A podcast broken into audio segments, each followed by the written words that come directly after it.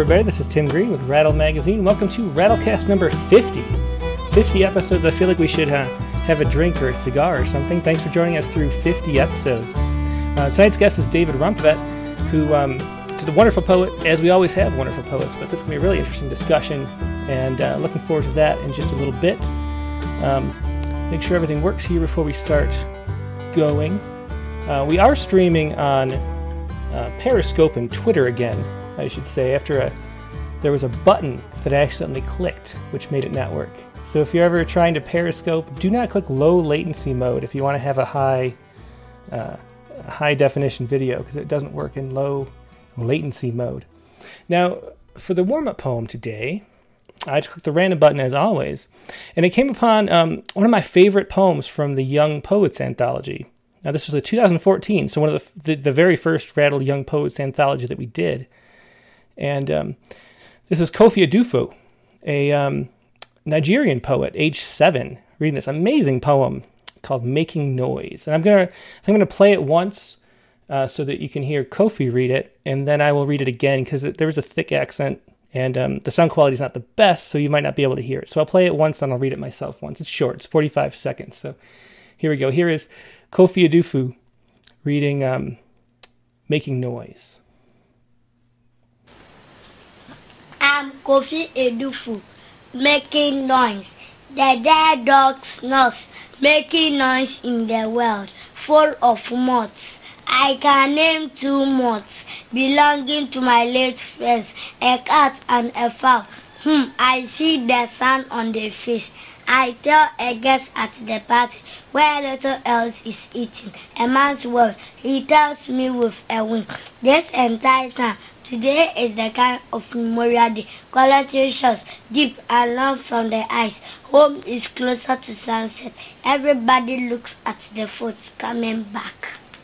Once again, that was Kofi Adufo reading "Making Noise," and here it is. Uh, I'll read it for you again. And I love this line. Um, um, I whom I feed the sun on the face. I asked him um, if it was feel, if it was a typo, and he said no. I feed the sun on the face. So here you go. This is "Making Noise" by Kofi Adufo. The dead dog snores, making noise in the world full of mounds. I can name two mounds belonging to my late friends, a cat and a fowl, whom I feed the sun on the face. I tell the guest at the party where little else is eaten. A man's world, he tells me with a wink. His entire town today is the kind of Memorial Day, collecting shells deep and long from the eyes. Home is closer to sunset. Everybody looks at the foot coming back and that is Kofi Adufu at age seven. Uh, he must be, I guess that was 2014, so he would be, um, you know, 14 or, or 13 maybe now. Uh, from the first Rattle Young Poets anthology. And that's our warm up poem for today. Hope you enjoyed that. Now, um, let's move on to our guest. Um, David Romtvedt is a, um, uh, his newest book is Dilemmas of the Angels, and he's also uh, does a lot of translations of Basque poetry. he's had poems in five issues of Rattle, including uh, the most well, the, the forthcoming issue, uh, number 68, this fall. And um, he's a professor of creative writing at the University of Wyoming, the author of more than a dozen books. He has also served as the poet laureate of Wyoming and with the bands Aspa and the Fire Ants playing the button accordion. You can find more of his work at David Romtvedt. That is David, R O M T V E D T dot com. DavidRomtvedt.com. And uh, here he is David Romtvedt. How you doing, David? I am fine. Thank you very much, Tim. Yeah, thanks so much for joining us tonight. Um, do you want to start oh, us out? Fantastic. Yeah, it's just it's a pleasure to meet all these poets. We met one time at the AWP conference. I remember. Um, and you played yes. that button accordion, and it really the most memorable thing of the whole weekend. I think was you playing that and, and playing a song too, or a, you know, reading a poem while playing the accordion. Uh, I don't know if you have that. Yeah, I I have tended sometimes to try and figure out a way to bring the music and the poetry together. For many, many years, you know, I played traditional musics of the Americas, what we call dance music of the Americas. And I would go to these festivals where you'd hear traditional music, whether it was old time Appalachian music, Quebec music, klezmer music, Cajun music. I never met any other poets. and I always thought it was very odd that somehow these worlds were so separate. And one friend finally, I met a banjo player from Seattle who was a poet, uh-huh. a working poet, you know, like all of us. And I asked her about it. I said, It's so odd. We never meet anyone else. She said, What are you, nuts? We, as poets, are like shishi high art, right? and playing this music we play is total lowbrow stuff. So the lowbrow, highbrow worlds don't cross, was her opinion of it. I don't know, but I sometimes think I'm going to figure out a way to bring them together a little. Well, bit. I think we, you know, we did the slam poetry issue almost. I think it was like 15 years ago, almost. Um, and I've been meaning ever since to do a, a, musician poets issue and have a CD accompanying. Although maybe that's antiquated. Maybe we should have like a download. but at the time, you know, with the slam, nobody has a CD. I know exactly. So I guess we shouldn't have a CD um, tucked in there, but we could have um, you know maybe like a QR code to get to a MP3 from the website or something. But to include audio with it would be really cool. That's something we've always meant to do. Um, well, do you want to read a poem to start out? I don't know what you wanted to start with. Um, you have we Sure, have your new and selected. We have Dilemmas of the it? Angels, and we have or not new and selected, but your newest book, No Way. And then we have the the translations too. Uh, where do you want to start? Well, what would you like? Do you have a personal preference about any Um, of this stuff? I don't. I mean, where do you want to? Where do you want to go first? That's Okay. the only question, really. Well- I mean, there, everything is really fascinating. So um, I'm I'm curious about all of it. I am interested a little bit in the fact that for much of my life I have admired poets who I thought were bold, sturdy, strong-willed. Um, maybe some people might even say aggressive in the expression of social, working on behalf of the social good, as it were. A poet, I, I love two poets I've liked quite a lot. Uh, one is Adrian Louis. I don't know if you know Mhm. Adrian Yeah, C. Louis of is a. Paiute poet. And another one that I liked older, like a generation earlier, was Philip Levine, uh, a poet who's working now, who kind of is in a different place, but I admire a great deal. Um, is Kim Addonizio, you know, and they're they're all poets who seem so bold to me in some ways, who say what they feel like and don't worry. And I've always felt, oh, Arambet, you're you're too weeny in some way, you know. Um, but there's another part of me that thinks all of us as poets have things we can and can't do, ways in which we can speak productively, maybe for our society and ourselves. And I've discovered, I think, as I age, I'm getting to be quite the old guy, uh, that often when I simply try to speak out of some kind of love for individuals, for nature and the natural world, for the environment in which I live, the poems seem to actually touch people in some way more than when I try to say something I think is important or matters. I don't know. So, one of the poems in Dilemmas of the Angels that has had this kind of uh, response, or people has elicited a response that seems to be something that surprised me a little bit because I thought it's it's pretty simple. Is the very first one. It's called Sunday Morning Early. I'll read that one. Sure. Okay. Sunday morning early. My daughter and I paddle red kayaks across the lake. Pulling hard, we slip easily through the water. Far from other, other far from either shore, it hits me that my daughter is a young woman, and suddenly everything is a metaphor for how short a time we are granted. The red boats on the blue black water, the russet and gold of late summer's grasses, the empty sky. We stop and listen to the stillness. I say, It's Sunday, and here we are in the church of the out of doors. Then wish I'd kept quiet. That's the trick in life, learning to leave well enough alone. Our boats drift to where the chirring of grasshoppers reaches us from the rocky hills, a clap of thunder. I want to say something truer than I love you. I want my daughter to know that through her I live a life that was closed to me. I paddle up, lean out, and touch her hand. I start to speak, then stop. That was So it's pretty simple, you know. It's pretty straightforward in some ways, too. One thing that I'd never thought about very much until right now, reading it for you, Tim, is the line where it says um, that I lived through my daughter a life that was closed to me before. Now, a reader, a listener, would have no idea what is that closure. Uh, was that uh, a person who had no parents, you know, who was an orphan? Was that a person who was abused in childhood? Was that a person who never knew what life could be through no fault of anyone else but their own limitations? We can't possibly say. And I realize that a lot of what I try to do is find a way to speak something that will be pretty straightforward on the surface of it and yet have layers that go down. So uh, I don't know if you know the children's writer, Philip Pullman. no, I don't. You know this name? No, I don't. Philip Pullman's pretty prominent children's young adult books he writes, and he wrote a, a series called His Dark Materials. Oh, They're I have heard of based that. on Yeah. John Milton. And the first one was made into a big movie, which the Vatican went nuts about, The Golden Compass, and told Catholics they should not see because it might lead them to read his books. And uh, in his books, he's got this little device, a thing called a alethiometer. It's a truth teller in the vehicle of the book. And the truth teller has layers of meaning, sort of like the Yi Jing Mhm. in ancient Chinese divination.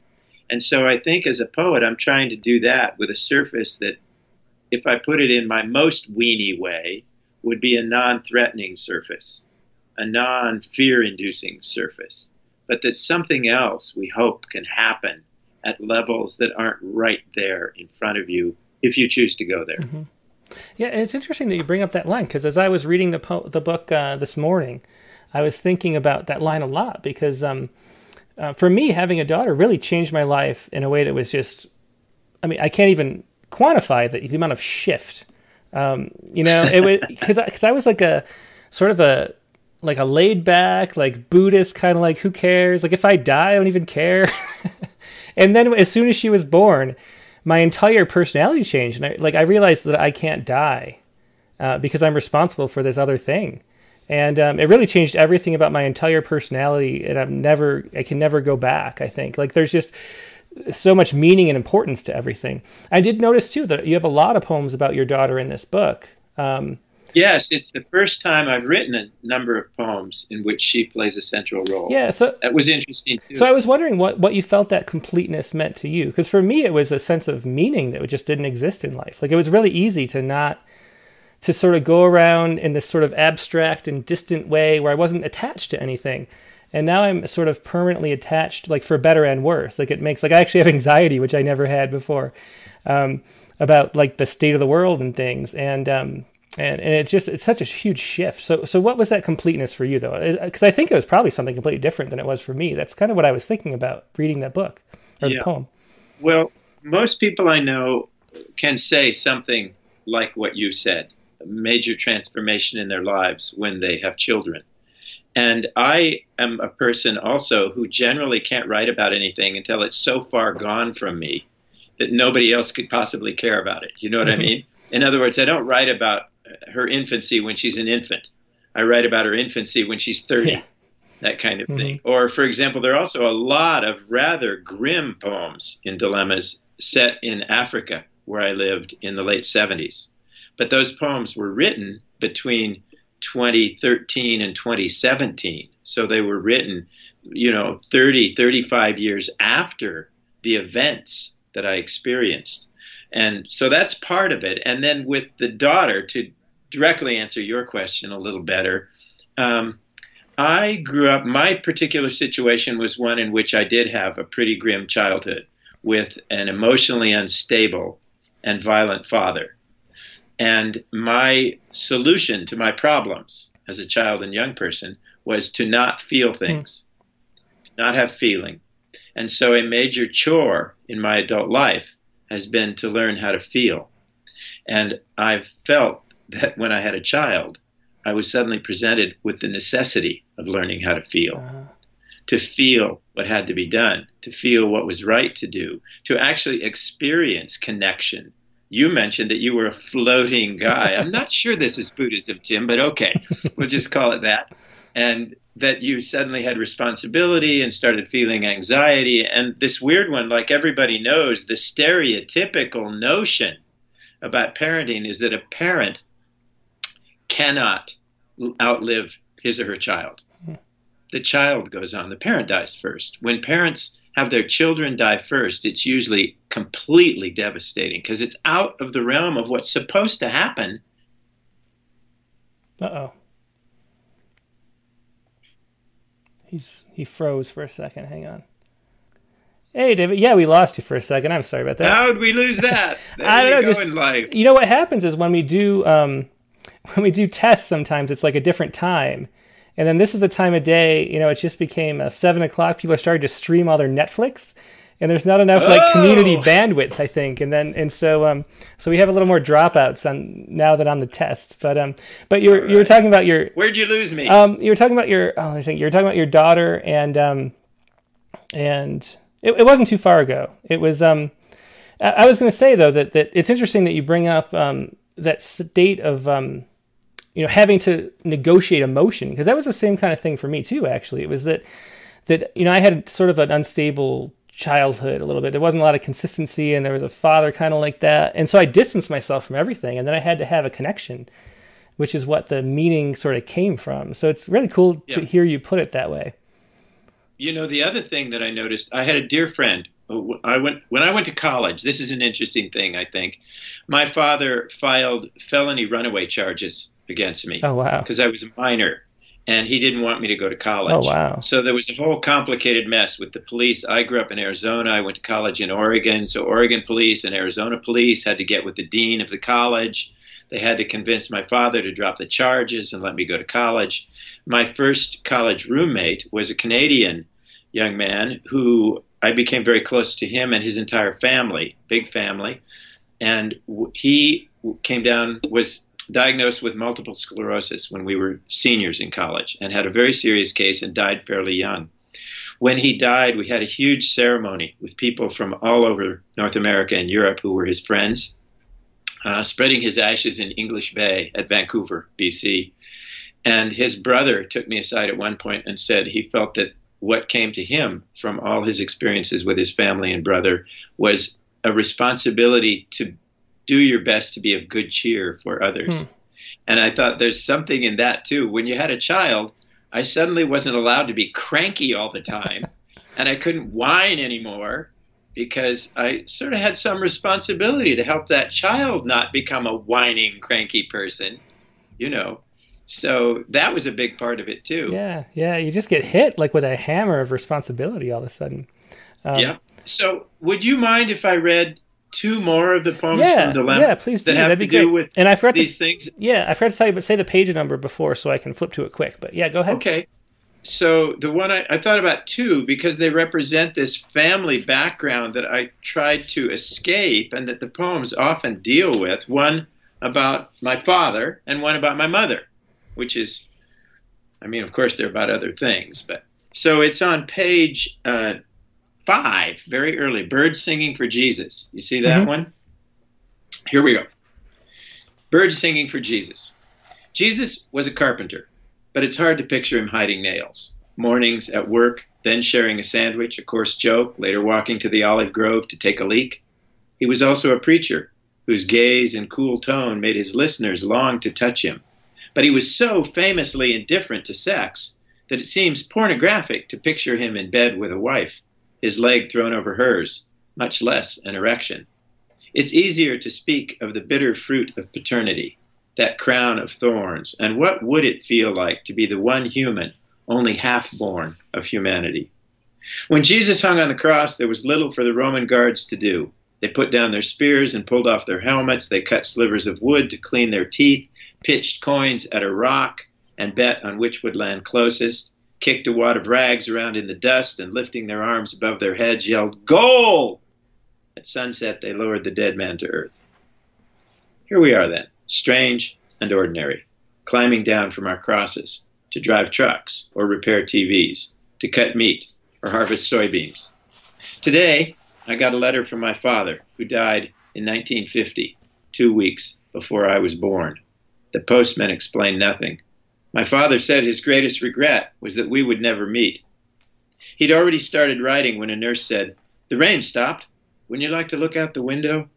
She propped him up with pillows, and he saw the sun on the metal surfaces of the cars, on the galvanized blades of the rooftop ventilators, and on a puddle where a flock of sparrows was bathing. They flapped their wings, and the water flew up, refracting the light. Those birds, he wrote, were singing away like they were giving a concert even if I was the only person who'd come. There's no letter. I was an adult when my father died, an unhappy, not quite old man. He was a carpenter, but I don't believe he could have worked on a crew with Jesus. He could hardly work with anyone. Still, I wanted to have another chance. I wanted those birds to be singing for him. Hmm. So that's kind of interesting because it, it doesn't really deal with all the misery of that guy's life and then the life that he helped the rest of us to live in misery too.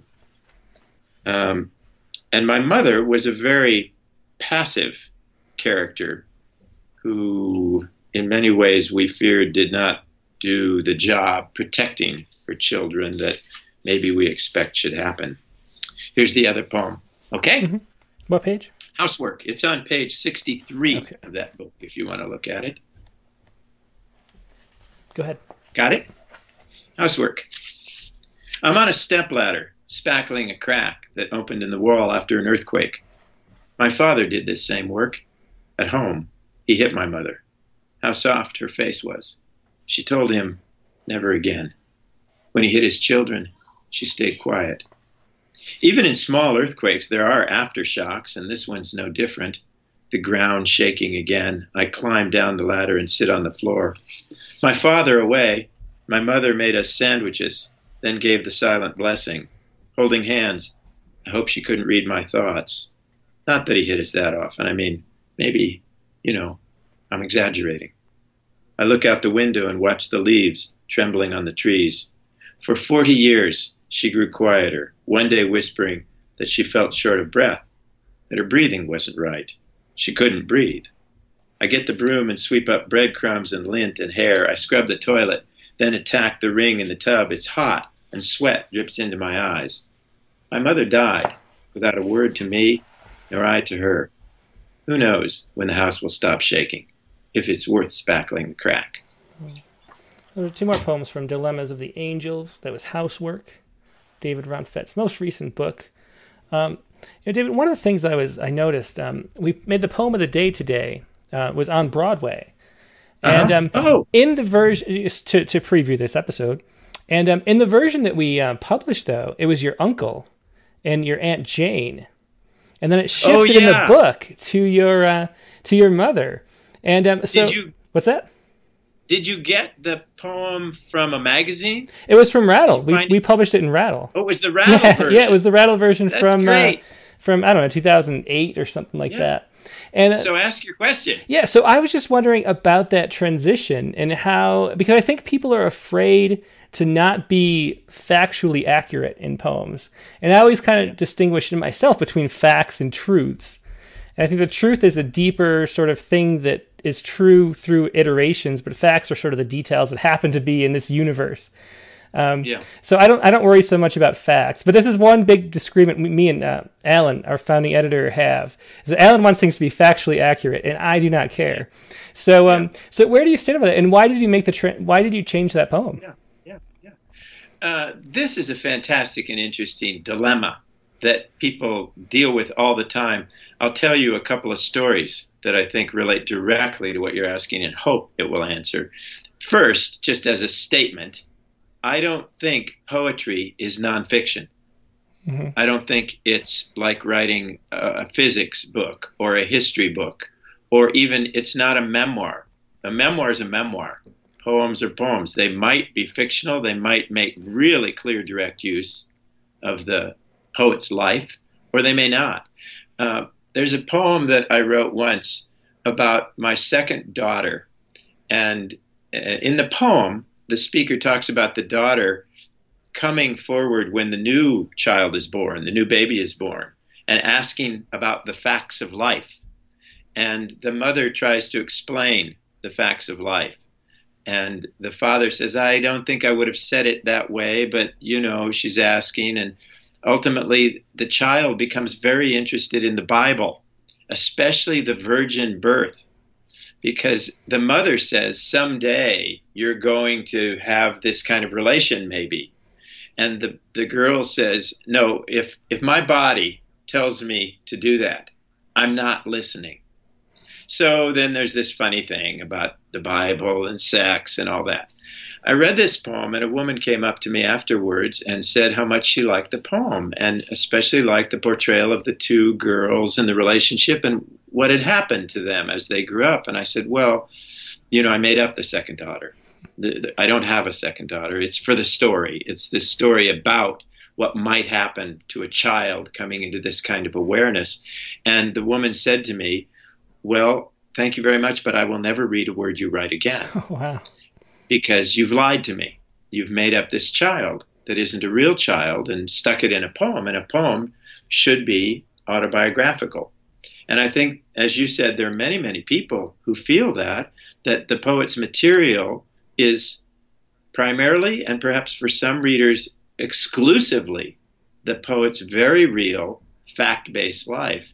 And what I'm trying to do in my work is find a way to speak an emotional truth, mm-hmm. which may require the transformation of some things to build that truth. So, for example, I also don't write books of poems by writing poems for five years and then throwing them all on the floor and picking what I think are the 50 best.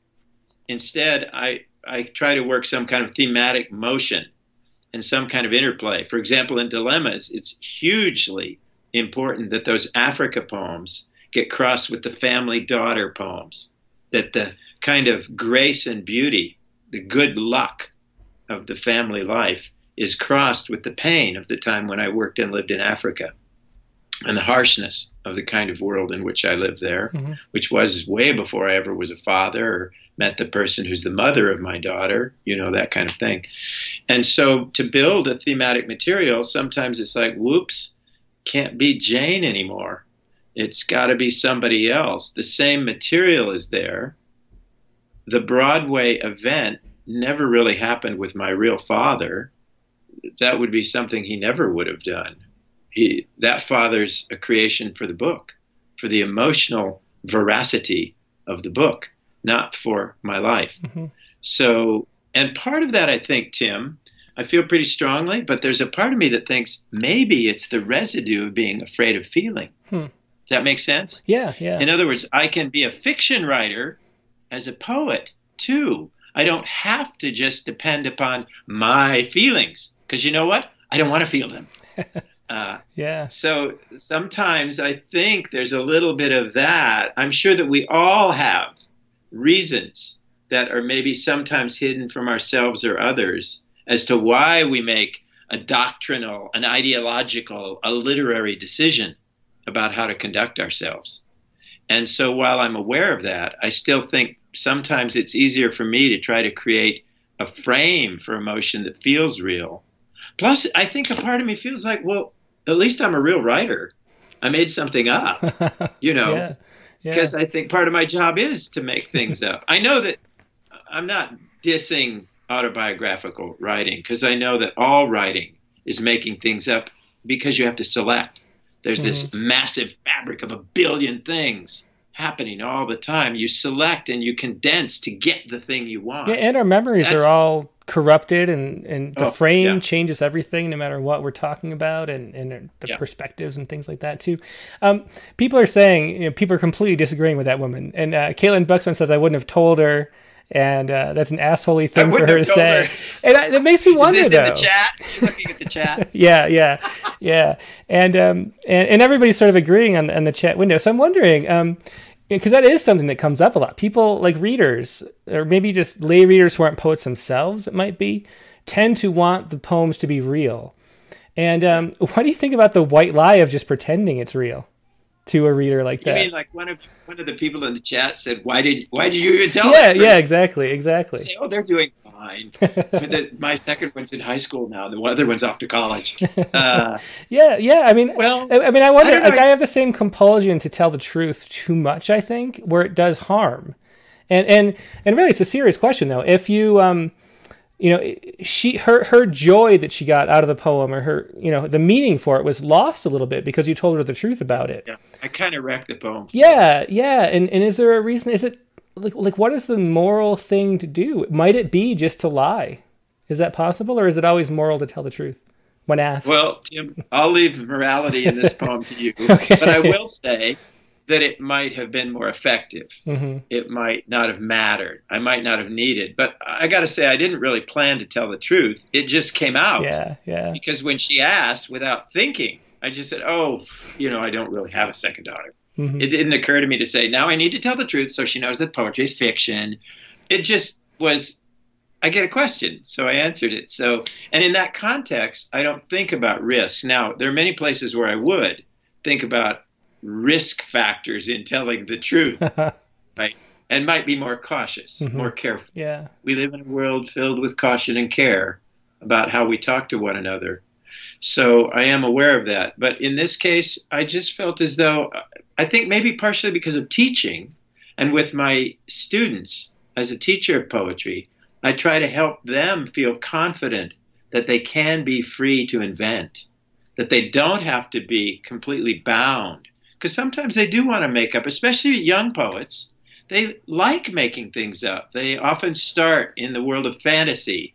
Uh, many start in science fiction and come to even poetry from reading science fiction children's fantasy novels and that's what they've read and they start writing in middle school or high school and even as they get to college with undergraduate writers they sometimes are fearful am i allowed to do this when i'm taking a creative writing class writing poems can i create a character who never existed and then make that character cross with a living character in some ways all we're talking about there is what 25 30 years ago was sort of new way of looking at fiction. You know, the genre bending problem of is this a novel or is this nonfiction?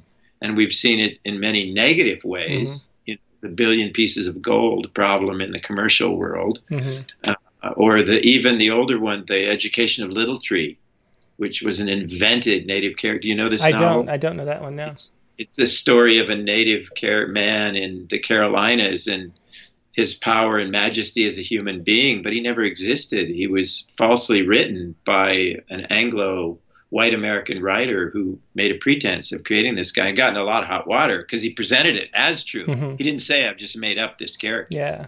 He said, This is a person and gave the name, and the book was published that way. Mm-hmm. So, you know, there are risks in yeah. all that. But yeah. well, that goes back to, he, to, all the way to Robinson Crusoe, right? Who who yeah. pretended he was actually you know lost on an island, and and we probably wouldn't know that name unless he did. Like if he told the truth and said I wrote a story that was fake, um, we wouldn't have that as part of our you know cultural heritage. I guess you could say. Um, yeah, there is something to that too, because people they're more shocked if it really happened. Yeah, yeah. Right? You know, something terrible, something explosive, something fascinating, something wild. That really happened. For many people, it's wow. And of course, it is wow. Things are strange yeah. that happen like that. But there's another part, which is the inner life of it, is the story told in a way. I've read some things recently where I thought the premise is fantastic, like if it were a real event. Not very well told. Mm-hmm. And then I think, but don't you want to give me the inner life of the event a little bit too, so I can really become engaged fully with it? Yeah, yeah. Um, maybe that's a good transition because um, to the to the book of translations that you have the the um, oh Guernico Guernicaco Arbola. Um, yeah, good job. Did Tim. I do that even close? And not even close. Yeah, yeah. Oh, okay. That's good. and um, because um, because um, and I can't remember how to how to pronounce it in the uh, in the Basque either. You want me to say you you please say it for me. Okay, the author's name is Yoshimari Iparraguirre. Yeah, there you go, Yoshimari Iparraguirre. Um, yeah. So, so, but but he led in a life that you would almost think is is fiction. I mean, it was such oh. a rich. I mean, by I think I was counting in your uh, forward. By the age of 36, he was exiled. I think five separate times from different yeah. places. Yeah. And um, just what a, and, you know started. Um, can, can you tell us a little bit about um, about about this poet that you translated? Well, this poet is a Basque poet. Uh, Basque literature and Basque culture is, to some degree, still a little known in the United States and at large in the world, but getting to be more and more known. Uh, the 19th century was a grim time for Basque people. Some people would know of the Carlist Wars, which were wars over the succession of the Spanish monarchy and whether Spain would move towards a more French style, mm, pre capitalist, moving into capitalist society, a more business oriented society rather than a traditional church run society. So Carlos was a pretender to the throne, and the Basques supported Carlos because he would guarantee their rights of autonomy the historical rights of the Basque people. This poet, Yoshimari, was born in 1820. He fought in the first Carlist Wars. He was a soldier in 1844 as a 14 year old kid. He ran away from home which was in Madrid. His parents had moved to Madrid, hoping to send him to a fancy prep school to become a priest, but he just took off and went back to the Basque Country and enlisted in the Carlist armies and fought there. He was injured several times. Of course, exiled when the Carlists lost. Uh, ends up in France, ends up fighting in the 1848 French Revolution, gets it loses, gets exiled, goes to England, comes back to Spain because a Spanish general who admired his work. He was a singer songwriter, really, a troubadour of the time, and played guitar and wrote poems that were set to music. Uh, brought him back. The general got him a pardon so he could come back to the Basque Country and Spain because the part he was from was governed by Spain. Then he got in trouble again because he, he wrote Guernica Arbola. And this is a great classic thing. Arbola, if people speak Spanish or French, it means tree. They will recognize, oh, that's arbol in Spanish, or that's arbre in French. But it's not a Basque word. It's a 19th century. It's like they spoke their version of what we call Spanglish in the U.S. Only it's Basque mm. and Spanish mixed up. Like the word for tree is zuhaitz, so it should be Guerinicaco zuhaitza, mm. but he wrote arbola. We just call it arbola. Everybody, too bad. you know that's what he wrote in the 19th century. Mm-hmm. Then of course he ends up in flight again and he goes to South America because he's kicked out of Spain. He uh, gave a reading and performance of his songs and poems at which 6,000 people came. Tim, picture this. You know, it's like 1854, 55 in the country, in the Basque country, really rural. And 6,000 people show up, and he sings Guernica Arbola, and they all get down on their knees and take their berets off and swear allegiance to mass freedom forever. Hence, the Spanish state says, get out. He lived 19, 20 years in South America and finally came home and died not long after coming home, a kind of dispirited, broken guy. There was a second set of Carlist wars. You know, it, it never worked. Mm-hmm. There wasn't Basque freedom and autonomy. And then, of course, we all know what happened in the 20th century another dictatorship in Spain, Primo de Rivera, and then Francisco Franco, and it's never ending for these Basque people. So now this poet is in some ways like a kind of Walt Whitman figure, the beginning of something or the transmission of some great grace that is Basque. Except that he was really a conservative hmm. too. You know, the work is not modernist in any way. It's all in this very old-fashioned, formal rhyme and meter. So in that ways, he's Walt Whitman and Emily Dickinson at the same time. The way we have these two kind of poles of our 19th century poets that we think are really central to the identity of American poetry. Maybe Yoshimari was kind of both of them at the same time. He's the bohemian of Whitman, the casual guy with a sloppy hat, you know, and the democratic vistas, but he's also Dickinson, quite severe and formal about how he was going to produce this work. Hmm. Well, I hope that's not too many words for the people in the no, chat. No, no, I think crazy. this is fascinating. Um, and I, I, wanted to ask more about Basque culture just in general. Um, yeah. But but why don't you read a poem to start, like just something that would one be good? His? Yeah, one of his, and then I'll ask you just to to explain what what the Basque culture is because I didn't know much about it and found that fascinating reading just on Wikipedia uh, earlier. Um, but why don't you read a poem just to get everybody a sense okay. of what's going on here? So, an early one, which reflects sort of a couple of the central interests he had. A lot of his poems are either about, I love the Basque Country, they're like patriotic poems. They're poems that kind of make you cringe sometimes because we're not really, in our time right now, a culture of high patriotism. It, we're a little nervous about patriotism. It can lead to bad things. But for him, because he was struggling for the autonomy of the Basque nation, which has never mm-hmm. had autonomy, you know, for 2,000 years since the Romans invaded, was a big deal. But his other big deal was he was like this cruising cafe, nightclub, guitar playing guy who had a different girlfriend every time you turned around.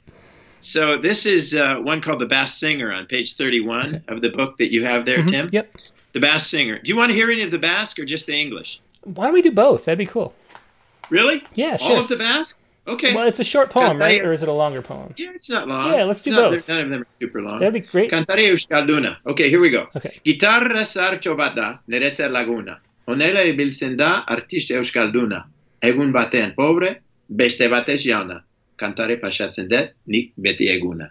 You can hear the rhythm in it, right? So clear. Yeah. Nais dalla Italia, orobat Francia, bietan biliatu dut anitz Malicia, ikusten bada ere nik mundu guztia, beti maitatu kodet Euskal Herria. Jaunak ematen badit nere osasuna, izango det oraindik andregai bat ona. Hemen badet frantsesa interesaduna, baina nik nahiago det utzik Euskalduna. Agur Euskal Herria, baina ez betiko, bost edo xe urtetan ez det ikusiko. Jaunari eskatzen dio, grazia emateko, nari lur mate hontan ez zurrak usteko.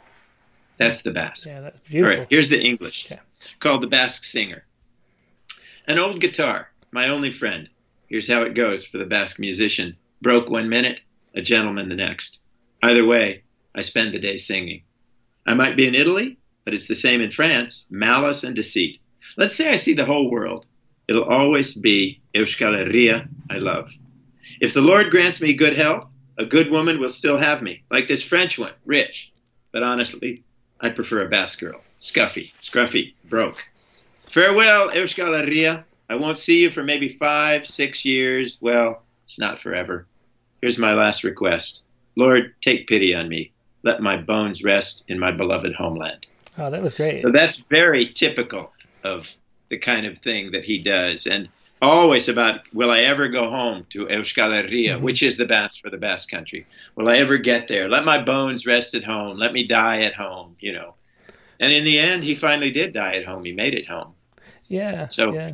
Uh, it's it's funny because translating him, you know, I knew there's no way I was going to be able to do the rhyme and meter. The languages are so different. And when I teach it, there's some interesting things. I've taught Basque at the university, and um, you know, all sorts of students take it because I don't teach it through the language departments. I teach it through cultural studies, so it's part history and part language. It's not like a standard just learn the language class.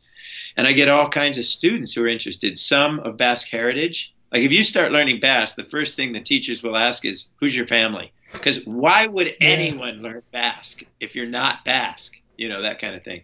But the language doesn't have gender. It's really interesting. So sometimes when I have transgender students, they're so happy that for the first time in their lives, they're going to learn a language that has no gender of any kind in the language. And it's really interesting to try to figure it out, like even in translating, because there's no he, she kind of thing anywhere. So things can be presented, and you have to decide what will you say in English? Will you call that a male voice or a female voice or both voices or a collective voice? How will you figure out to bring the mentality into languages whose sensibility about human beings is dramatically different from one another? Yeah. It's really yeah, it- interesting. I- Translation's a nightmare. I bet. Yeah, that was one of the things I had no idea until I looked at the Wikipedia page that it's not um, it's not derived from Indo-European at all, which No, um, that's just mind blowing to me. Um, I don't know, like like every language almost you know that we that we speak and I mean besides for you know there's languages all over of course, but but to have a language in Europe that's not Indo-European. I took Sanskrit in college for a semester, and Sanskrit in India is Indo-European. yes. You know? yes. it is the And so to have a language that has no relationship and dating back to the dawn of agriculture on the I- Iberian Peninsula, that is amazing. Yeah, It is wild. It really so is. you know, Basque people sometimes joke about it because a lot of Basque people fled first with the colonial explorers, as it were, to the Americas, where they were very powerful people. They were shipbuilders, the first iron workers. Shakespeare mentions he calls it the Biscayan blade, Hmm. which is where the first ironworks were in Biscaya, uh, which is. Um, uh, Bilbao, people would know that probably because of the Guggenheim Museum. It's become kind of a tourist spot but um, it so many people came here and they when they went back the spaniards did this to some degree too they had this kind of i don't know whether you'd consider it just a flat out stupid racist term or just dumb because it's a different cultural time and historical frame but those people were called indianoak Hmm. that means indians right they came back from the americas but there's a serious side of that for basque people where they consider themselves to be the native Europeans, the first Europeans before there was a Europe. And the only ones who aren't Indo European There's no Romance connection. That the only language on the Iberian Peninsula that is not Romance, and the only one in all of Western Europe that is not Indo-European. The only other one even close, if you think, is would be Turkish. We're not sure whether you know Turkey is part Central Asia and part Europe, kind of. Mm-hmm. But that's the other one that's non Indo European. So it's a remarkable thing. And a lot of his poems are about preserving the language. What happens if our language goes away? Do we go away? Because without our language, do we cease to exist? The word for being Basque, is Euskaldun, means one with the Basque language. Dun hmm. in Basque means with. So a pregnant woman is called Aurdun, which means with child. Like in Americans used to say that she's with child. So that dun, Euskaldun with Basque. You don't speak Basque, you're not Basque. Me, I'm married into a Basque family, but I speak Basque, so I'm Basque for them. Huh. That's another issue in the U.S. because of the way identity politics works in our country now. That would be unheard of. I can't just walk up and say I've decided to be something else. Yeah, yeah. In terms of U.S. history and the horrors and pain of our history, but for Basque people, it is the language hmm. that is most centrally the determinant of your cultural affiliation. Wow. And that's kind of remarkably, um, what would you say? It, it gives us opportunities we don't have. Yeah. You know, I have this chance. If I want to say that, well, I've decided I'm going to learn Basque and be part of that world, and they're delighted. Mm-hmm. But of course, they're a tiny culture. So, you know, you count your friends pretty dearly when you're tiny like that. And it matters a lot if somebody cares enough to join up as it were. Yeah, that's Tons that's I, I, that's that. as a poet, you know, that's beautiful to to have the language be the, the source of of, of yeah. identity. I guess, yeah. But can you imagine American, a contemporary American poet, writing a bunch of poems about the necessity to save American English? yeah, yeah, yeah, it wouldn't make any sense. Um, it just doesn't. It'd be what is that about? And so, so your wife is Basque, and that's how you got into this culture. Basque is that family, yeah. yeah, and and I guess is there a there's a um an, a group of Basque people in Wyoming? Is that what how that happened? Yes, uh, there was a second wave. I mentioned that a lot of Basque people came because they were shipbuilders and they were the first whalers in Europe. They also pretty clearly, maybe somebody in the chat knows some about this too. You ought to check and see if anybody pops in. But um, they followed cod. They found the cod fishing banks off the uh, east coast of Canada. And they were very wealthy and powerful because of cod fishing and whaling. And they wouldn't tell people where they went to get all this cod. Ah. uh, and the whale, one of the great whales, is called the Biscayan whale. Hmm. There is a whale called Biscayan because they migrated up the coast of the Basque Country. So that was the first one. But the second was the California Gold Rush. Hmm. And that brought a lot of people to California who didn't come directly from the Basque Country. They came from Argentina and Chile, where they'd lived for 100, 200 years. They came to the gold rush, but most of them then spread north and east so they're big Basque communities all over north central California, and then up through Reno, Winnemucca, you know, all the Nevada, Elko, Nevada, right on to Salt Lake City and across to Rock Springs, Wyoming. Mm. And the so there are two communities here. I hope this isn't too boring. I think listening. I think it's fascinating, and, and the, the whole point uh, of the uh, show is to fascinate me. So go you ahead. Know, so the second one was people who actually came through Ellis Island, like other European immigrants. Mm-hmm and ended up here coming across from New York. And that group came to north central and northeast Wyoming. So there are two batches of Basque people in Wyoming. The part I live in, north central, northeast, along the Bighorn Mountains. Mm-hmm. And they're almost all northern Basques. In the old days, they would have said French Basque and Spanish Basque. Hmm. Now people say northern and southern because they don't want the identity to go to the two nations. Yeah. But we really don't even know how many how many Basque people ever got to the United States because if they came through Ellis Island, or even entering through U.S. through a customs port. If they had passports, they would have been Argentine, Chilean, French. There was no such thing as a Basque passport. Yeah. So you couldn't. The people who try to figure it out go through the rolls and read the names and try to just say, "Oh, that's a Basque name. That's a Basque name." You know. Yeah, yeah, that's very interesting. I was wondering about that because the the um you know, the book was published by the University of Nevada, Reno, and there is sort of you yeah. could see as you mentioned places that that the, the west there was a ring of, of Basque people coming up uh, from there.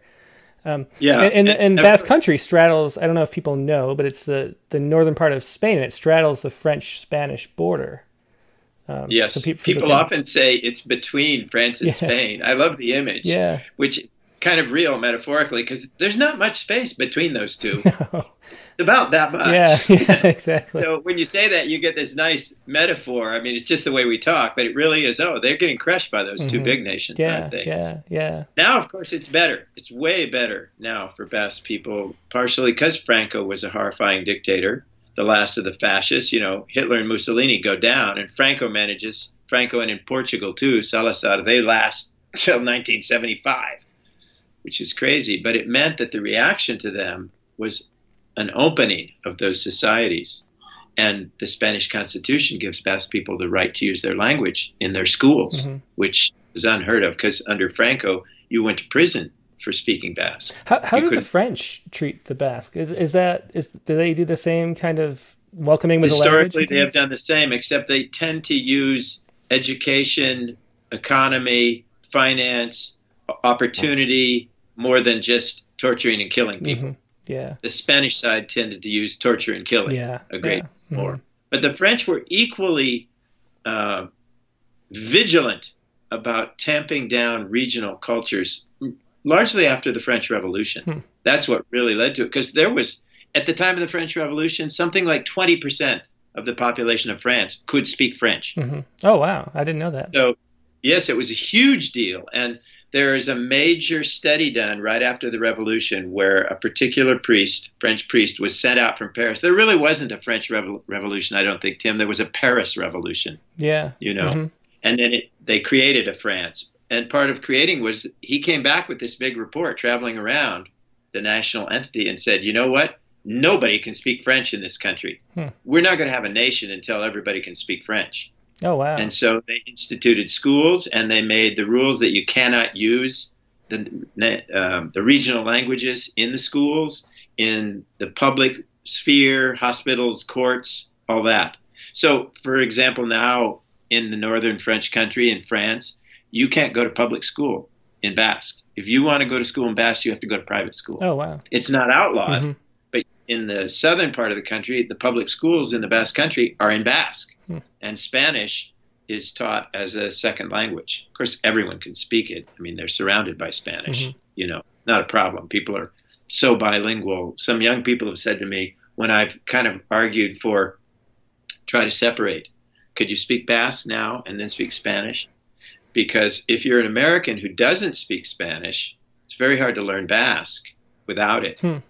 And many of the young people will say to me, "You don't understand. We we don't speak Spanish and Basque as two things. They're one language. We spent our entire lives speaking the two of them. So they will just go back and forth all the time, constant back and forth. And I think maybe the Americans have to face up to the fact that they have to learn Spanish first. yeah. Um, well, you want to read one more poem from this book, maybe? Um, yeah, sure. What do you you have one in mind? Did you look at it? I did. Um, I don't know if I could pull out one that I'd recommend off the top of my yeah. head, but whatever you want to do. Okay. Let's see. You know, there's an interesting one that might be. Um, maybe this one, which is interesting because it also leads us to problematic issues in translation. Hmm. It's called Beltzerena you want to hear the Basque again, or just the English? Um, how long? What page is it? First of all, It's on page 104 and 105. It's four yeah, let's. Let's do both again. Yeah, they're short okay. again. Yeah. Bel Serena. Here's Bel Serena. Okay. Bel Serena naisela, calendiote. ederra, naisurierra, arrasoyadute, eder surigalanta, pausuan amavi. Bel Serena, graciosac, milia etatic, B. Bel Serena naisela, sugnere chateco, lenago sen denbora erreparatseco. Beltzak eta zuriak mendien ardiak. Zukere ez dituzu bentaia guztiak. Beltzerena graziosa parerik gabea mundu guztiak dio zerala nerea. Munduak jakin eta zuk ez jakitea. Ondo egiten dezu disimulatzea. Sarritan amodioz dizut begiratzen arreta guztiakin, errespetatutzen begiak beltzez beltzak, itz hori donosho. Ez dun mutiliak behar horren amarosho. There's a lot of Spanish in that mixed up in there. Yeah. yeah. Uh, so I've translated it as black. Beltzerena, black. Here it is, and then we'll say a few words about it. The street gossips say I'm black, not a lovely white. They're right. White beauty queens, a dozen at every step. Black women who've got away with words, two in a thousand. As to me being black, it took you a while to notice. She's black. Black and white sheep on the mountain. You can't have everything. Incomparable black beauty. Everyone says you're mine. You do a good job pretending not to know what the world knows. Again and again, I look at you. Really look. Bow lovingly before you. Eyes blacker than black. Your way with words. Such love is not for little boys. Oh, that is a cool one. Yeah. It's it's very weird because you know at that time in their history they wouldn't there wouldn't have been African heritage people in the Basque Country hardly at all. Basque Country was fairly isolated from the kind of currents of um, mixture that the Americas have been marked by, and the creation of new peoples out of mixing and some isolation of peoples. So, beltz in Basque can also mean uh, dark haired, dark eyed, dark skinned, hmm. dark person, dark spirit. Uh, and beltz also was a way like mm, if we read Elizabethan literature, sometime we know that for a ruling class, upper class woman in the Elizabethan period, to have tan skin, dark brown skin, was shameful. Hmm. Like only poor peasants, only people who had to work in the fields in the sun had that. That's in the Basque too. So he might be saying black means a peasant woman uh, rather than an African woman. Mm-hmm.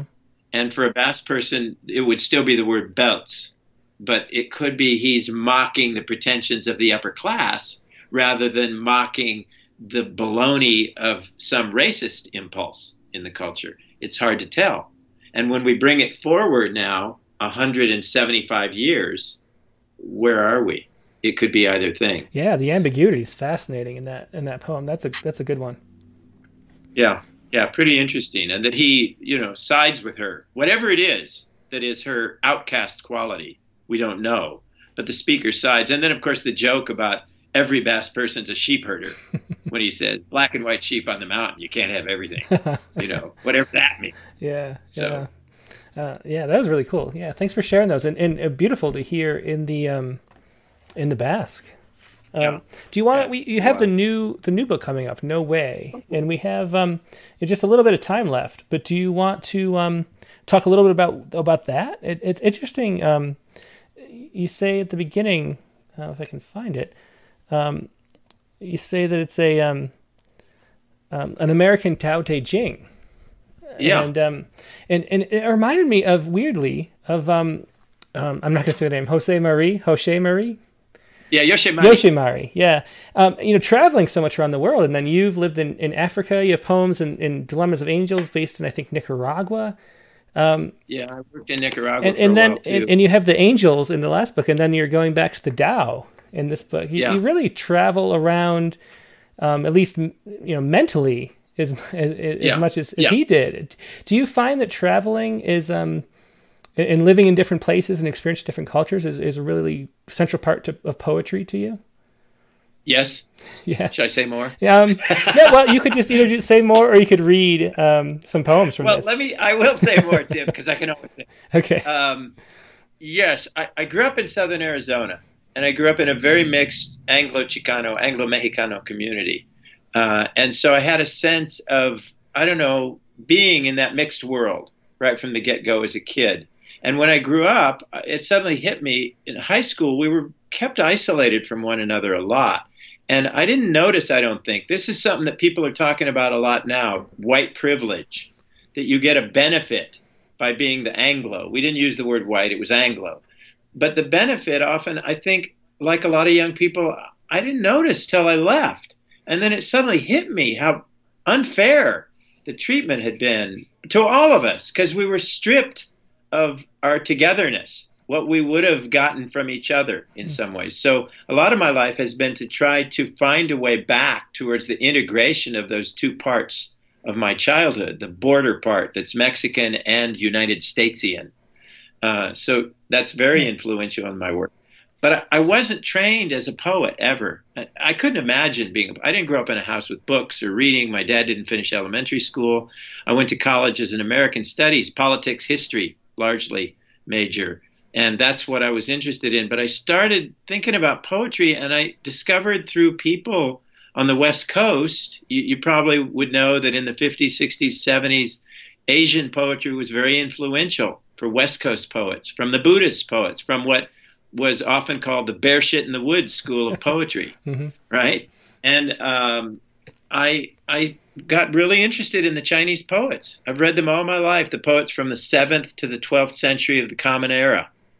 And so suddenly I found myself wanting to do something after writing Dilemmas and thought, I think I'd like to just go through the Tao and write modern versions of the Tao. And the way I did it is I tried to write pretty directly what would happen if you wrote it now.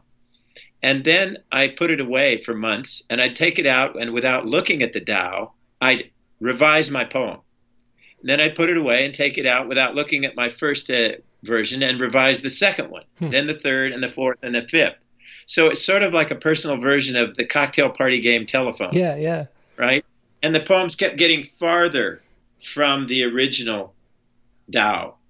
And finally, I started just leaving them completely to themselves and trying to make them be what it would be now. hmm But I still think there are links that are really important to think about. And the power for me of poetry to transmit us across the barrier of death and time so that I have some relationship with some, I don't know, Han Shan. You may know Han Shan, Cold Mountain in English.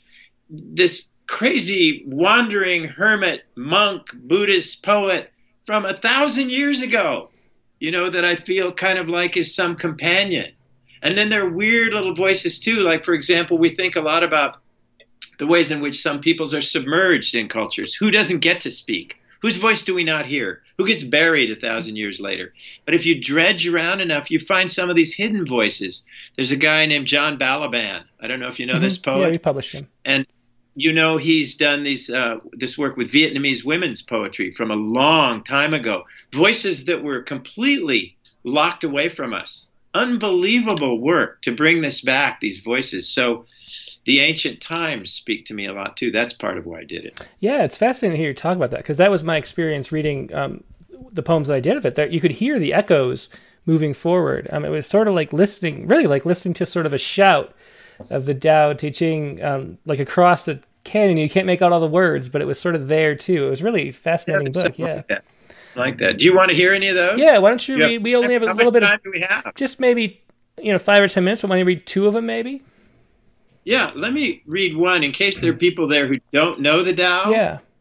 maybe the very first one in the Tao. It's the most famous one, Mhm. you know, that everybody has heard at some point if they get near this book. Uh, and then I'll read the the one I did, and then maybe we'll get to one farther away. Maybe one you can pick, and we'll be done. Yeah, that, That that'd be okay? good. Yeah, that sounds good. Okay, so number one, the Tao doesn't have names; they're just numbered. And number one goes like this. This is in Stephen Mitchell's translation, and I think the Stephen Mitchell translations are tremendously fine, really good. There are lots of translations, and his have a nice feel for what an American reader might take. The Tao that can be told is not the eternal Tao. The name that can be named is not the eternal name. The unnameable is the eternally real. Naming is the origin of all particular things.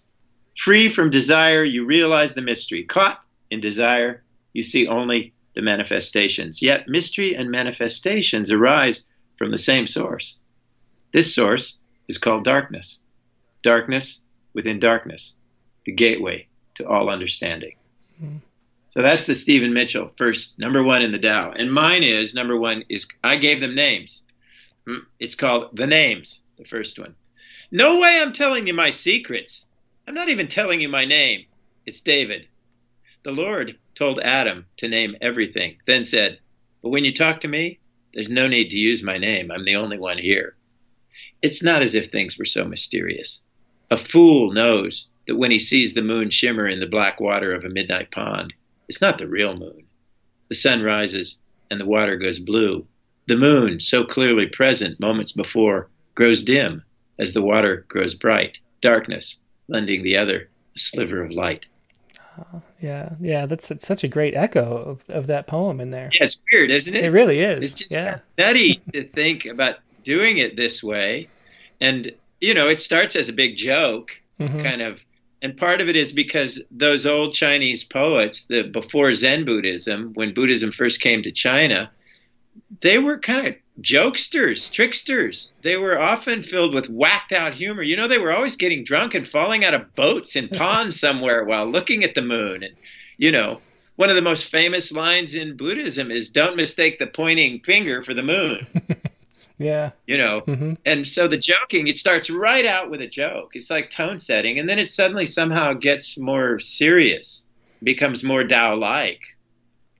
Yeah, I was wondering about the um, you know, about making it American. Like, what do you think? I think about this a lot because we, you know, we get poetry submissions from all over the place and reading other yeah. poets. Like, what is the difference between an American poet versus other poets? To, to me, I kind of feel like um, American poetry is much more grounded in time. I kind of feel like that is what, um, like, we have very concrete sort of objects and like we're set in a time and place in a way that there's a timelessness to, to poetry from other other cultures. Do you do you feel like that, or, or how do you con- conceive of what what what what's American about the book? what a bad man you are, Tim. Uh, what's American about the book? Well, here are a couple of things I think about that. One, I think to root, and it's kind of what you're saying, to root in specificity is something that has happened from the rise of modernism in American poetry. Uh, and you remember the painters who were called the Ashcan School, mm-hmm. who would paint ugly things, and how poets also became very involved in this idea. Is it possible to not just write pretty flower poems? Is it possible not to write only about elevated things? So that was a modernist impulse that I think really took root strongly in American poetry mm-hmm. and took root along with the painting school, the Ashcan school, so that our work is also very visually driven. Yeah. I know that's true for me, mm-hmm. and I think it's true for a lot of American poets that you find your way through visual imagery as much as through sonic properties. Hmm. You know, the whole fight about is a poem a poem if it didn't rhyme that we thought was done thousands of years ago. But, you know, in our particular cultural background, there's some baggage still about that. But the imagistic way of thinking is a very beautiful way to associate one thing with another. So I think that's a very American thing. And I think specificity is, and I also think what you said, a focus on what this experience is. And that comes from the beginning, from Whitman, from William Carlos Williams, and that lineage, yeah. as opposed to, say, the more British lineage, like the T.S. Eliot line that went to Europe. Yeah. The ones that said, I'm going to be an American whatever that mm-hmm. means. Mm-hmm. And it, like when I mentioned Kim Addonizio in the beginning, her work, I think her work very much comes in that line of th- we are here now, here now. Yeah, yeah, exactly. That's a great example. Mm-hmm. Yeah, good answer. And and yeah, yeah, very fascinating. Thank you. Um, I'm I'm trying to find a poem that I could recommend. I can't find one right away. So why don't you just pick something from No Way? Yeah, from No Way to close us out. Whatever you want to like close on. Oh, interesting. Let's see what a good one would be from No Way at the end. Uh, let's see. Oh, you know what might be nice? Because you started out talking about children. I read the daughter poem yeah. and you mm-hmm. spoke about your experience becoming a father. There's one of these in the book. There's a daughter poem. Um, it's called At the Creek. Should I go ahead and read yeah, it? Yeah, what, what page is it on? Do you know? Well, I don't know the page numbers because I don't have a book okay, yet. Maybe I can find it on the table of contents. see. see. It's about number eight, nine, ten, okay. something like that in it.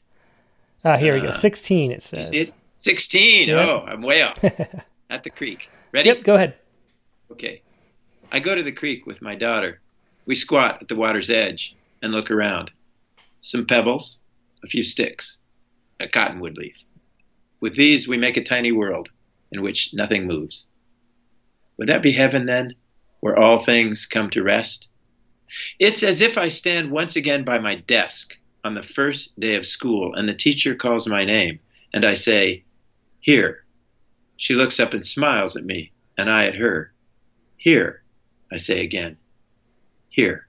Uh, that was a wonderful poem. That was from, that was At the Creek, poem number yeah, eight the, from uh, No Way, uh, David's forthcoming book. And, and, when is that book uh, coming out from LSU Press? Uh, it's scheduled for next late winter, early spring. You know, it's their spring list, so mm-hmm. they usually come out February, Marchish. Awesome. Well, uh, yeah, really, everybody should look forward to this book. I read a, a, whole bunch of these. I didn't read the, all the way through, but uh, but I loved it.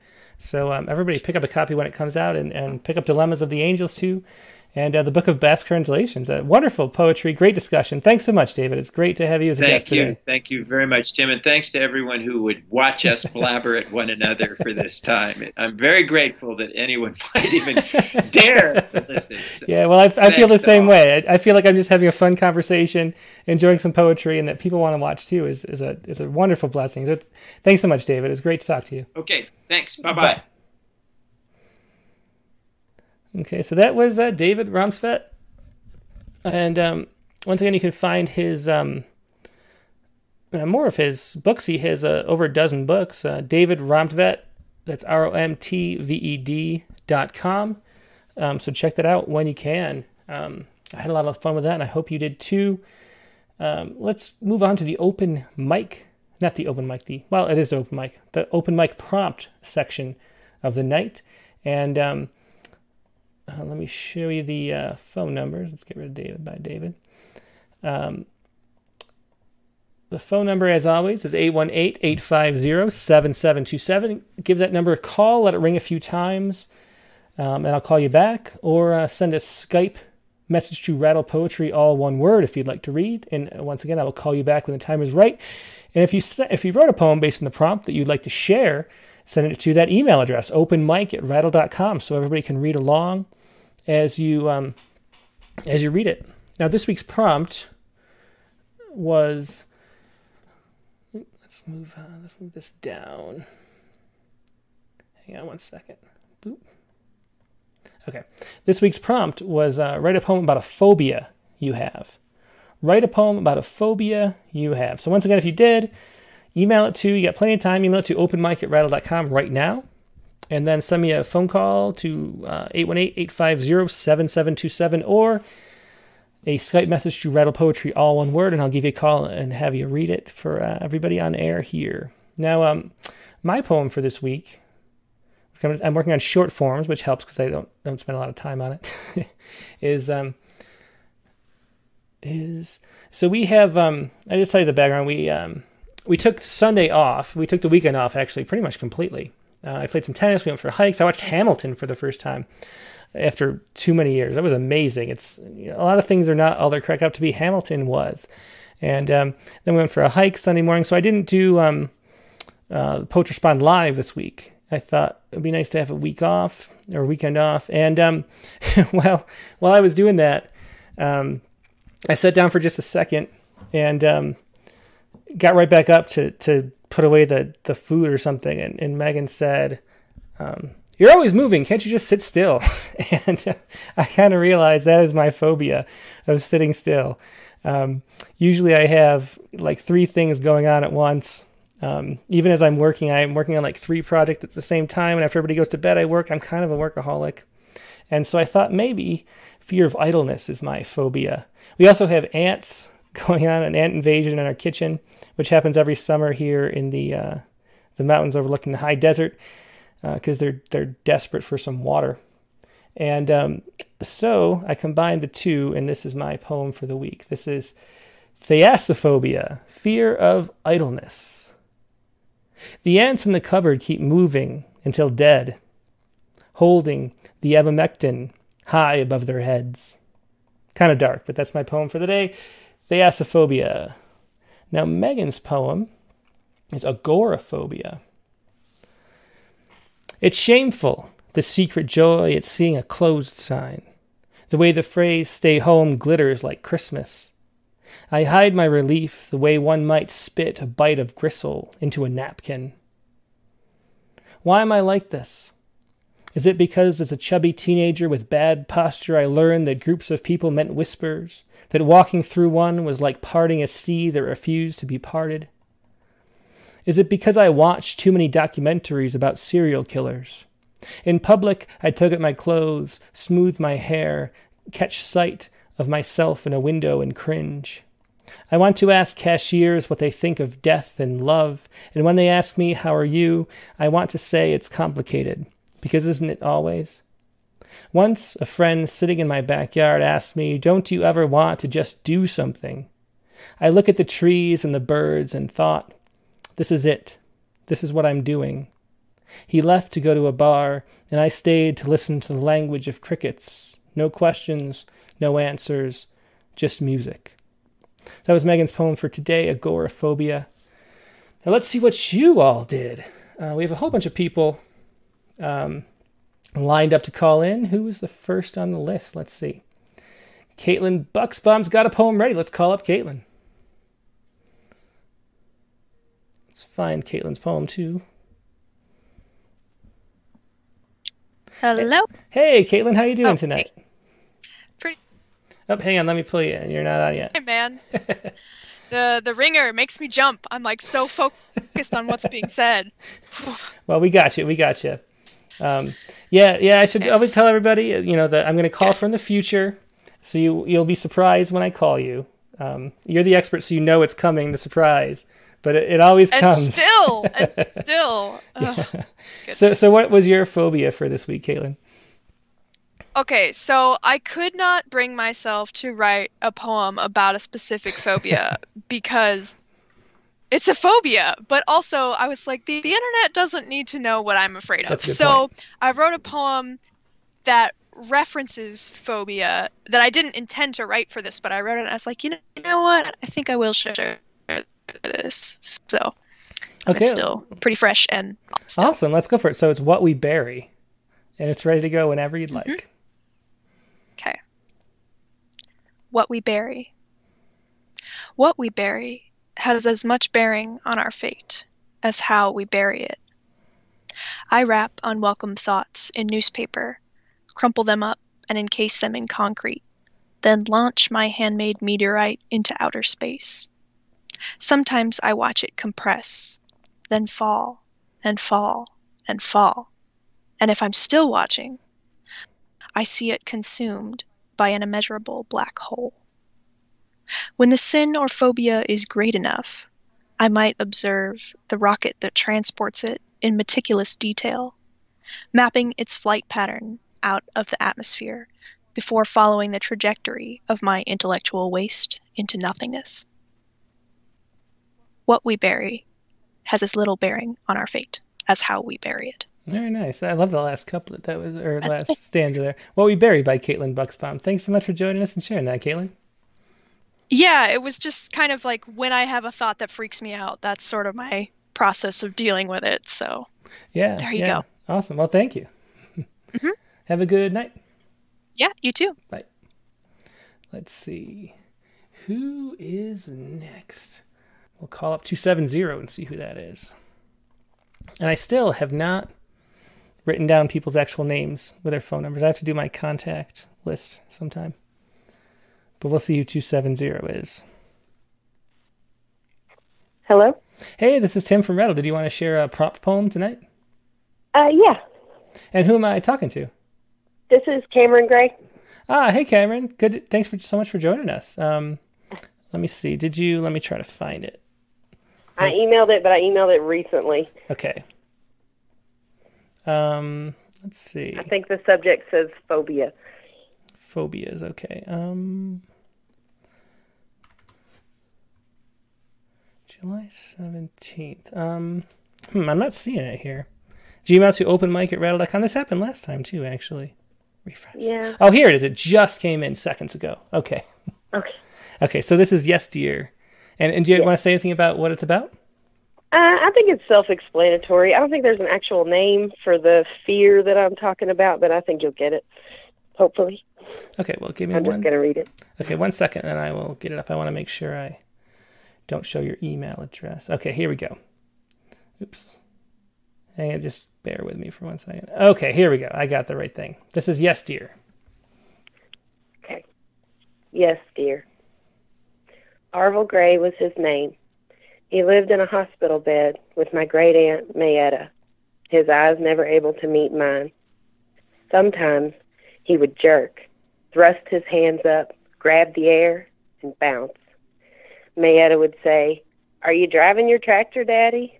Always circling around, emptying bags and changing tubes. At every visit, there were syringes administering medication with no reaction from Papa. Vegetables come from the garden. They are delicious with butter. Why call him a vegetable? Let's just say I never got it. Aneurysms, when a perfectly good brain decides to start blowing bubbles, leaving a shell of a man that didn't even know I was there. Arvel came from the garden, and a group of sad, scared, selfish people waited far too long to return him. So, yes, dear, I understand perfectly when you say, please don't ever let them do that to me. Oh, that was a heartbreaking poem and great reading. Thanks so much for, for sharing that with us. And it was uh, Cameron um, Gray. Cameron Gray. Thanks so much. Thank you. Bye. Bye. Yeah, very powerful poem. Thanks so much, Cameron. Uh, let's see who is next. Uh, let's go with Michelle Parks. Hey there, Michelle. How you doing tonight? I'm okay. How are you? I'm good. Good. Um, I don't know if you want to turn your video or not, but if you do, you haven't hit it yet. Yeah, I was trying to. I'm not very multi-talented.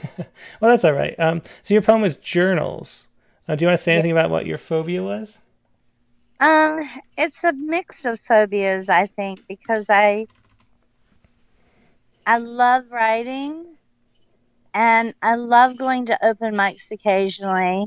Um, but it's gotten harder for me over the years because of my physical disabilities. Mm-hmm. Um, but then there's something about putting yourself out there because it's like releasing your security blanket. Hmm. Words become like your walls and your comfort. And when you're letting go of them, it's kind of opening you up to this rawness that you may not be prepared for. So I have a terrible fear of publication, of actually Hmm.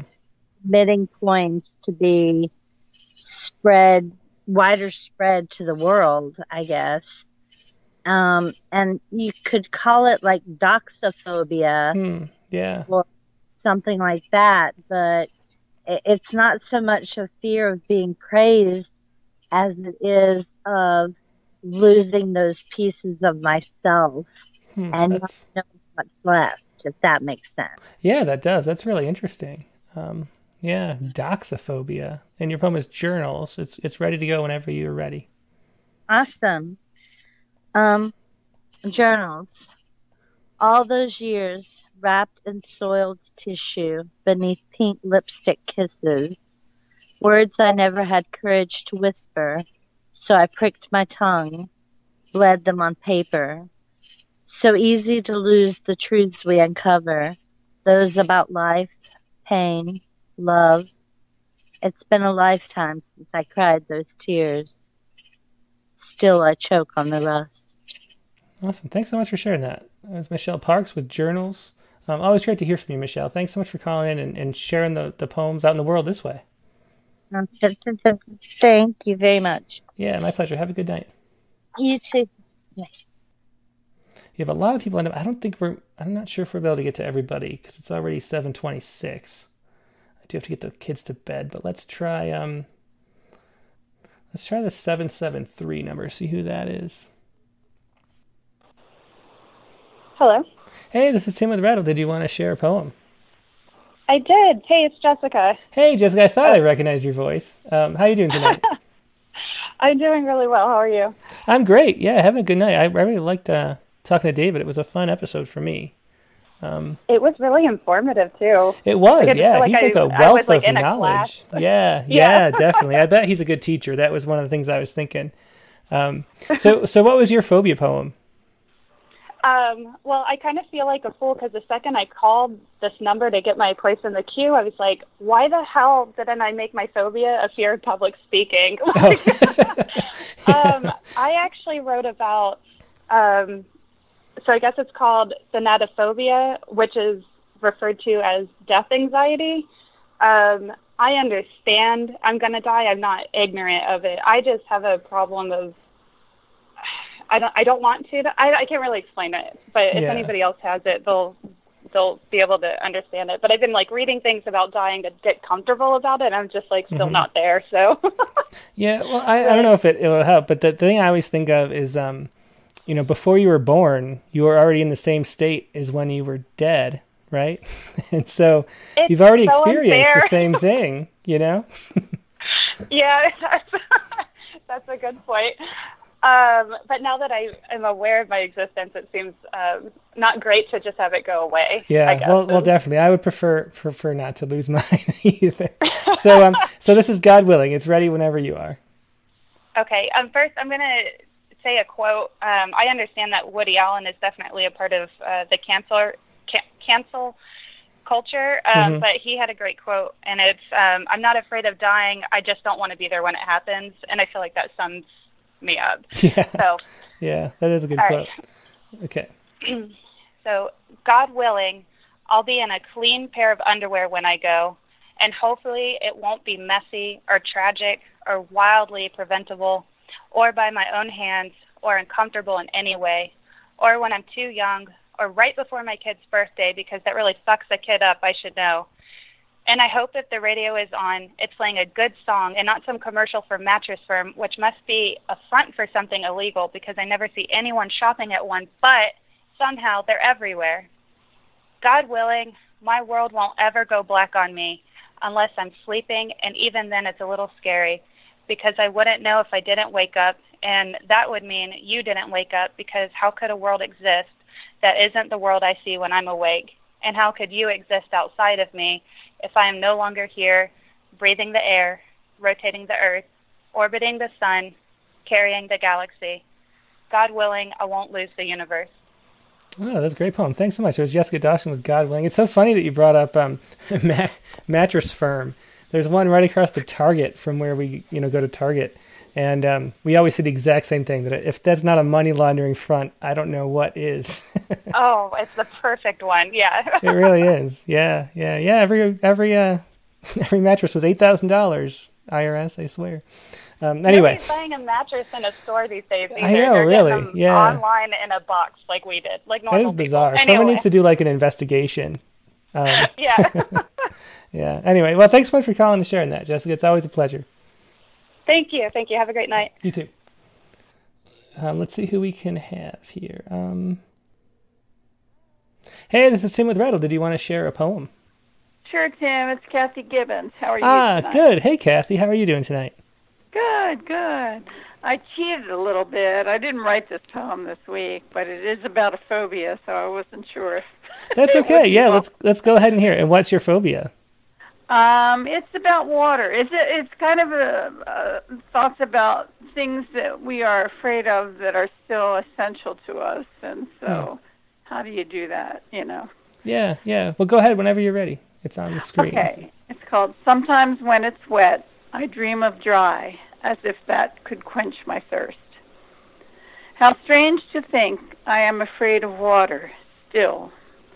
Sitting at my desk in grade school in the winter, I contemplate the depth and danger of the ocean where I swim so free each summer. How could I dare? Sitting at this table as an elder in September, I contemplate this simple glass of water and remember when my city drowned, how could I live? But then I did. Imagine we're the bubble balanced at the top. Some wild child whooshed us through a wand, clapping hands, delighted till we shrank and landed flat. Still room to rise above. Beneath us, undiscovered emptiness. Water speaking volumes framed by glass striated curtains, some kind of clear kaleidoscope waiting to be spun. How strange to be afraid of water still, floating, wrapped in caul within a womb. How dare I doubt? How could I live without? Mm, Thanks so much. That was Kathy Gibbons from Houston, which is a worthy of note. Sharing sometimes when it's wet, I dream of dry, as if that could quench my thirst. Really great poem. Thanks, Kathy. How how are things doing? In, poem. what's that? that was a post Harvey poem. Yeah, yeah. That's what I was going to say. How are things now with Harvey? Is it sort of like everything is back to normal, Well- or th- were, th- were some things like ruined beyond repair? Well, the dams were never really repaired to Hmm. where they should be. So we, uh, I'm personally, I'm living in a little bit of fear right now because of the virus, coupled with the potential of hurricanes coming in. And Yeah, definitely. Same thing here. We're right on the fault, so I'm thinking like, God, if we have a if we have the San Andreas fault going right when there's a pandemic or a forest fire, I don't want two things at once. Yeah. so many phobias, right? And Yeah, my really. main one is someday I would like to show my face on Skype, but God, I have a big phobia about that. So Okay, well, whenever you're ready, we we have you be your first time showing your face on uh, on, on the internet. thank you, Okay. Tim. Yeah, thanks, Kathy. Always great to hear from you. Have a good night. Bye bye. Bye. Okay, um, let's do one more. Trying to do somebody. I think we'll do just one more. I know Angela and, and Richard Westheimer. Um, you guys are on a, a lot, so I think we'll skip you tonight. Sorry, everybody. There's just not enough room for everybody. But I don't think we've done the 706 number. So we'll see who that is. Hello? Hey, this is Tim with Rattle. Did you want to share a poem for the prompt? Yes. And who am I talking to? Mirabade Carr. Ah, um, thanks so much for, for calling in. Um, let me try to find your poem. Did you email it to me? Yes. Um, Hmm. It was about four days. Oh, okay. I see it down here. So that is latrophobia. What is latrophobia? I've never heard of that one before. It's a fear of doctors. Ah, interesting. Is there anything you want to say about it, or do you just want to read the poem? Uh, I think I just want to read it because um, I don't say the word doctors. I wonder how it reads. Interesting. Okay, yeah. Well, go ahead whenever you're ready. Latrophobia. Okay. I lived with my dad in the summer. I'd wake in the morning contracted, feeling like I was in the bay across the street, tossed around like sand and seaweed, filled to the brink with salty watered water. Heavy minerals settling then scattering, clinking and colliding in my gut. I'd ask to stay home from camp. He'd tap his feet, blow steam from his ears, concentrate a gaze at his wristwatch as if to ask it to stop moving, stop ticking. He'd fall to his knees to pray, lean over my bed to plead with me, and climb the ceiling like a giant spider, venom dripping from his mouth, webs spinning around me. He'd come back down, take me to the hospital. They'd ask me why I wouldn't talk. My eyes would be swollen at that point, red and webbed, pupils darting downwards from policing eyes, the strangers with their clipboards. A decade later, I sat in a room with a dozen or so. Women and girls, we were called out one by one after taking a giant Vicodin or two. Pinocchio playing on a TV from the 80s, set against the linoleum tile, pool green walls, and myself, also from the 80s. Then a child's portion of out of season watery fruit from Denny's, dancing in my stomach. I thought of my womb I thought of the men wanting this from me and their child's portion of responsibility. The strangers called me to a room, a white haired man, a black haired woman, laid me back on a blue green table, told me I wouldn't feel it, and pinched my cervix with the frozen edge of metal.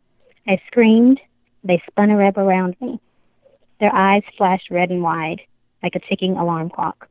The rhythmic reprimands echoed inside me, and my eyes were swollen and damp when they finished, or rather vanished from my sight. They've never finished, the strangers.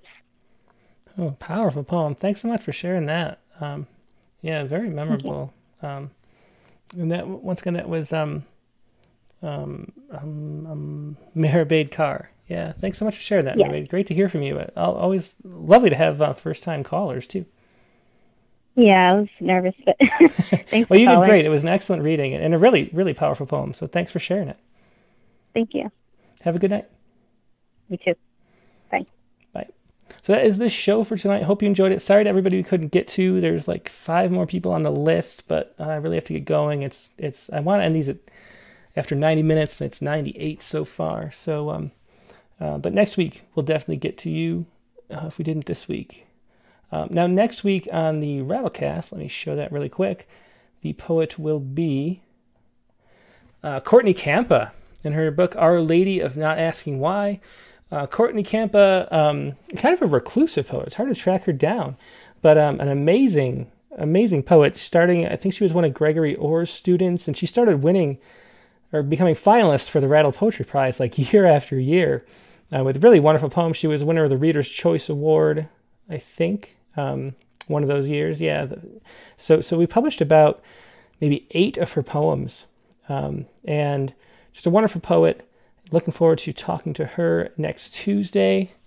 And I almost forgot, like I keep doing, because by the time we move through, there's so much going on. Um, I almost forgot to do the prompt for next week. So let me do the prompt for next week. And the prompt for next week is write a poem in a form you've never tried before. So that's next week's prompt. Write a poem in a form you've never tried before. Pretty open ended. And Megan has a suggestion for everybody. Writer's Digest has compiled a great list of um, poetic forms. Um, you can go to, if you just type in Writer's Digest poetic forms, it'll come up, but there's the, the URL on the website. Friend of the show, Robert Lee Brewer. Um, um, is sort of the poetry editor, I think maybe his title for, for Writer's Digest. And um, he compiled this list, originally 50 forms. Now there's 100 forms. Actually, I could show that on screen. Um, yeah, here it goes. This, well, doesn't really fit.